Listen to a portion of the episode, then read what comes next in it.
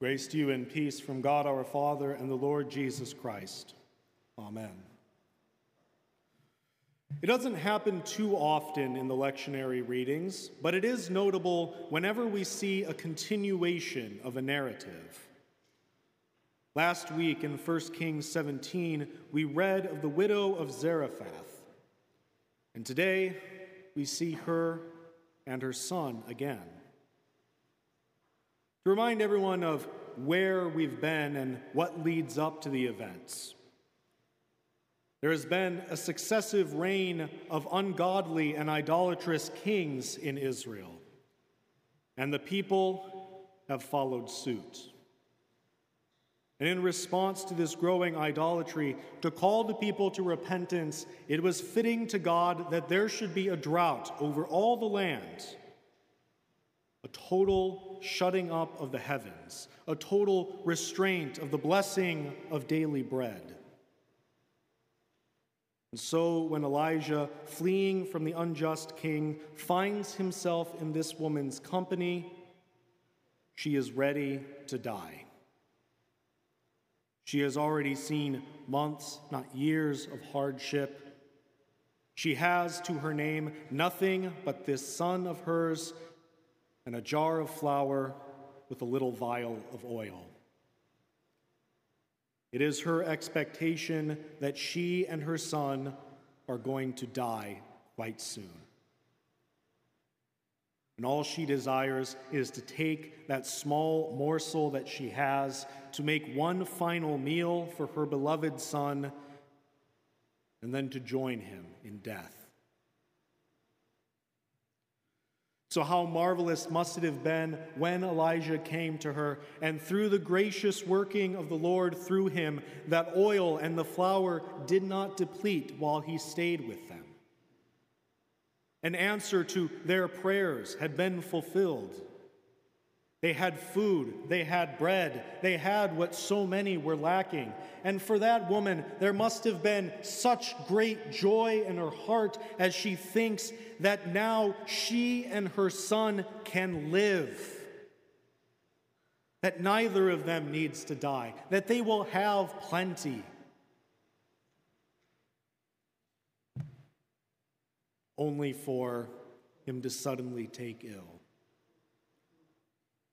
for him to die, for the very thing which she feared greatest to come to pass. And how understandable is her anger at this situation. The words that she says to Elijah, What have you against me, O man of God? You have come to bring my sin to remembrance and to cause the death of my son. How greatly her anger, her sadness, her sorrow took over her. We might well understand. She had been prepared to die with her son. And maybe in some ways that would have been preferable to what she now had to go through. For at least if Elijah had never come, if that vial of oil and that jar of flour had been all that they had, then at least she could have had one final meal with her son and then died with him. They would have been together in death. But now she has to go on without the person who matters most to her. It would seem as if it were better that Elijah had never been there at all. Her vexation and her anger, it's understandable because we see it so often. We see it in those we love who have lost their loved ones the anger and bitterness that comes with loss, the feeling of abandonment by God when the person who matters most to us has been taken away. We see that same anger in ourselves when we think of those whom we've lost. The pain, the grief, it is unimaginable. It is all consuming. And with each loss, that wound is opened as freshly as the first time. Whether it's a child we've lost, a parent we've lost, a friend or a spouse, their loss leaves behind an uncalculable wound on our soul. Leaves us with grief that we don't even know how to begin to process.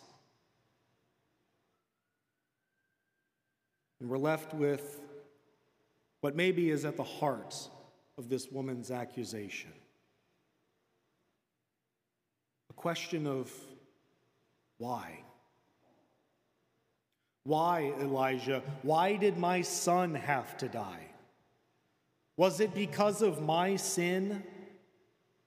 If it was because of my sin, then why could not I have been the one to die? Why did he have to be the one?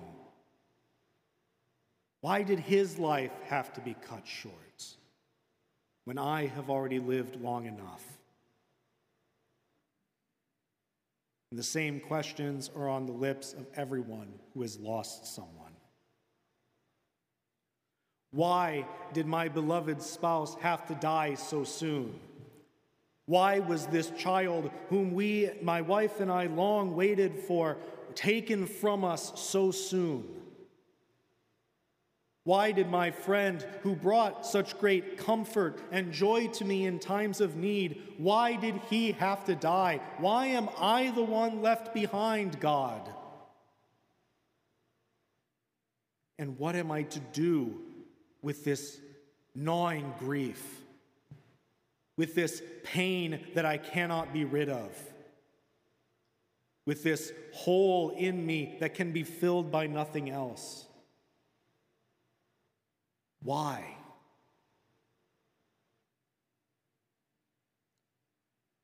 Elijah doesn't have any whys for her.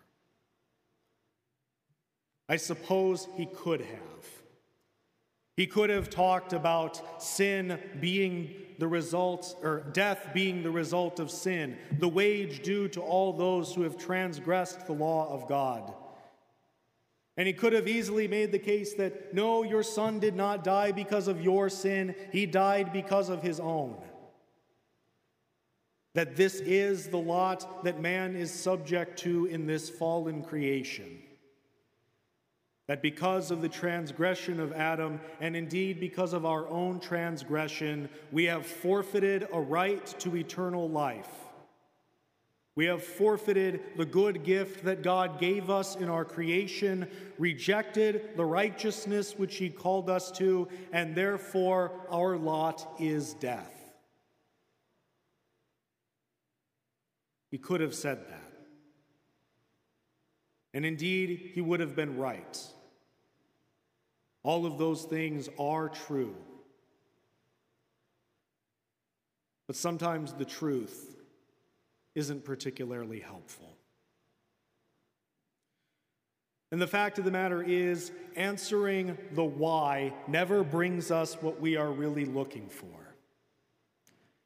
Even if we should be able to answer all of the questions in our minds with great and certain sufficiency, even if every I should be dotted and every T crossed, every loose end tied up, it still would not bring us what we really want. The why isn't really the issue. What we really are asking for is comfort, is hope.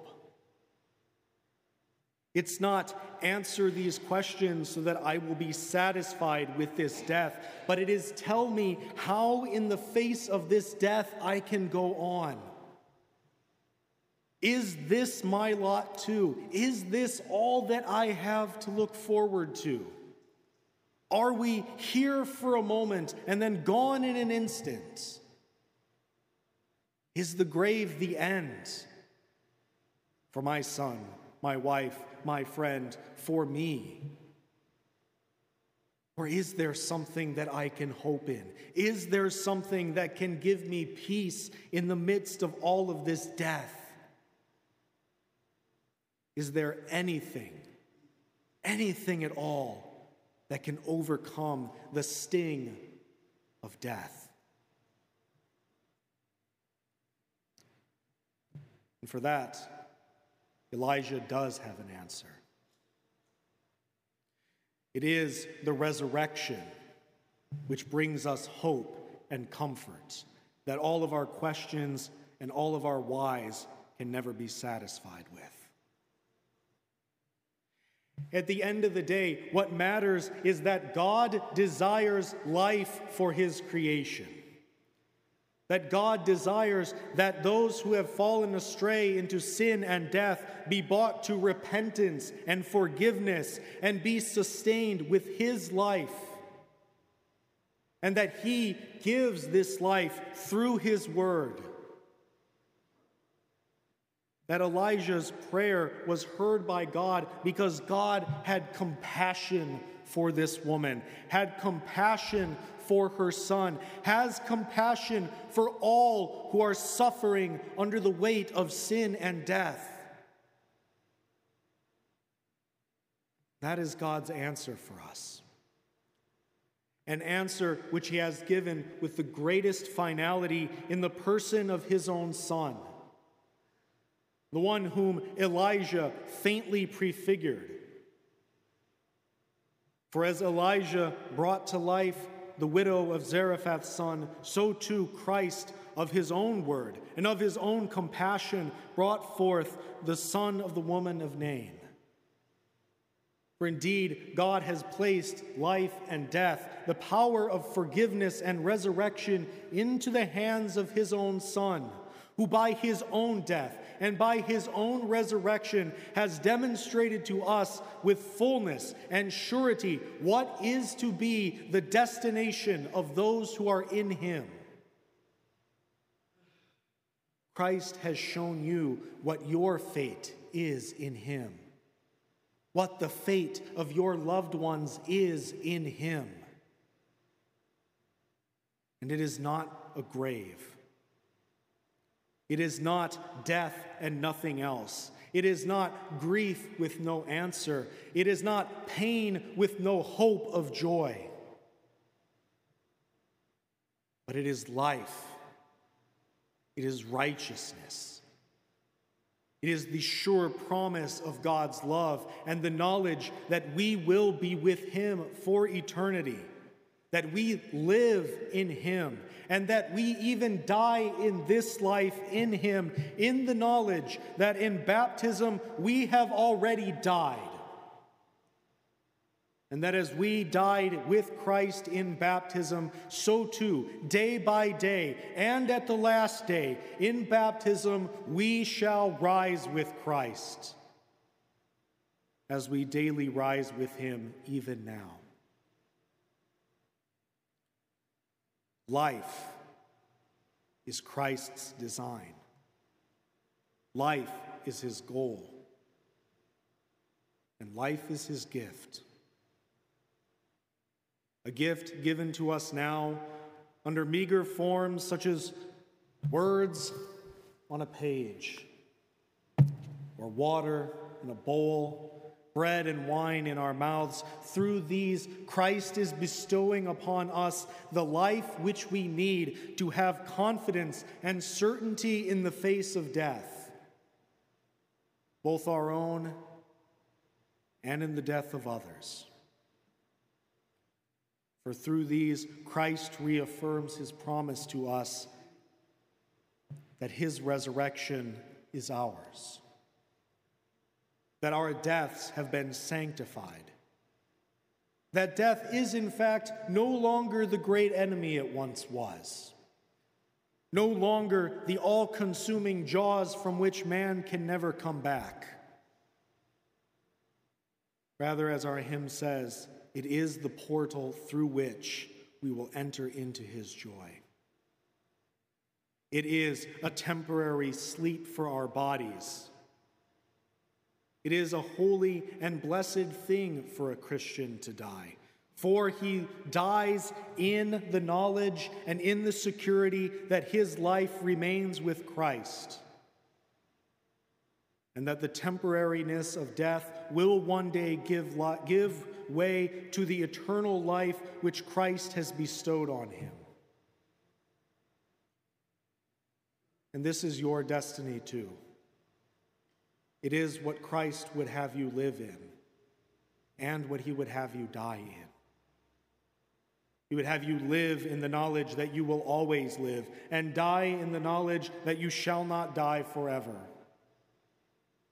but that as you are in him and as he lives and reigns to eternity, so too you shall live and reign with him in his kingdom. And I know sometimes that doesn't really help the grief of now. Sometimes it's still hard to look past the body in the room, hard to look past the loss that we are currently suffering from. and that's okay. Christ can handle our grief. He can handle our anger. He can handle our tears because He has come to put these things away from us. And in the end, Christ's compassion is greater even than our frustrations. That as much as we suffer and travail in this life, Christ is all the more dedicated to bring us through this vale of tears and to bring you into his kingdom, where you will know nothing but joy, and where those whom you have lost in him will know nothing but joy. For truly we have lost no one. They are not gone. They are not lost to the ebb and flow of life. But they are in Christ's hand as we are. And as we await the resurrection of our bodies, we also wait in the confidence that those whom we love who have died in the faith will also be raised unto life everlasting. And that we and they will one day stand before Christ together, forever free from death and its tyranny, forever free from sin and its sting but perpetually in the grace of Christ, and knowing nothing but His life and His love.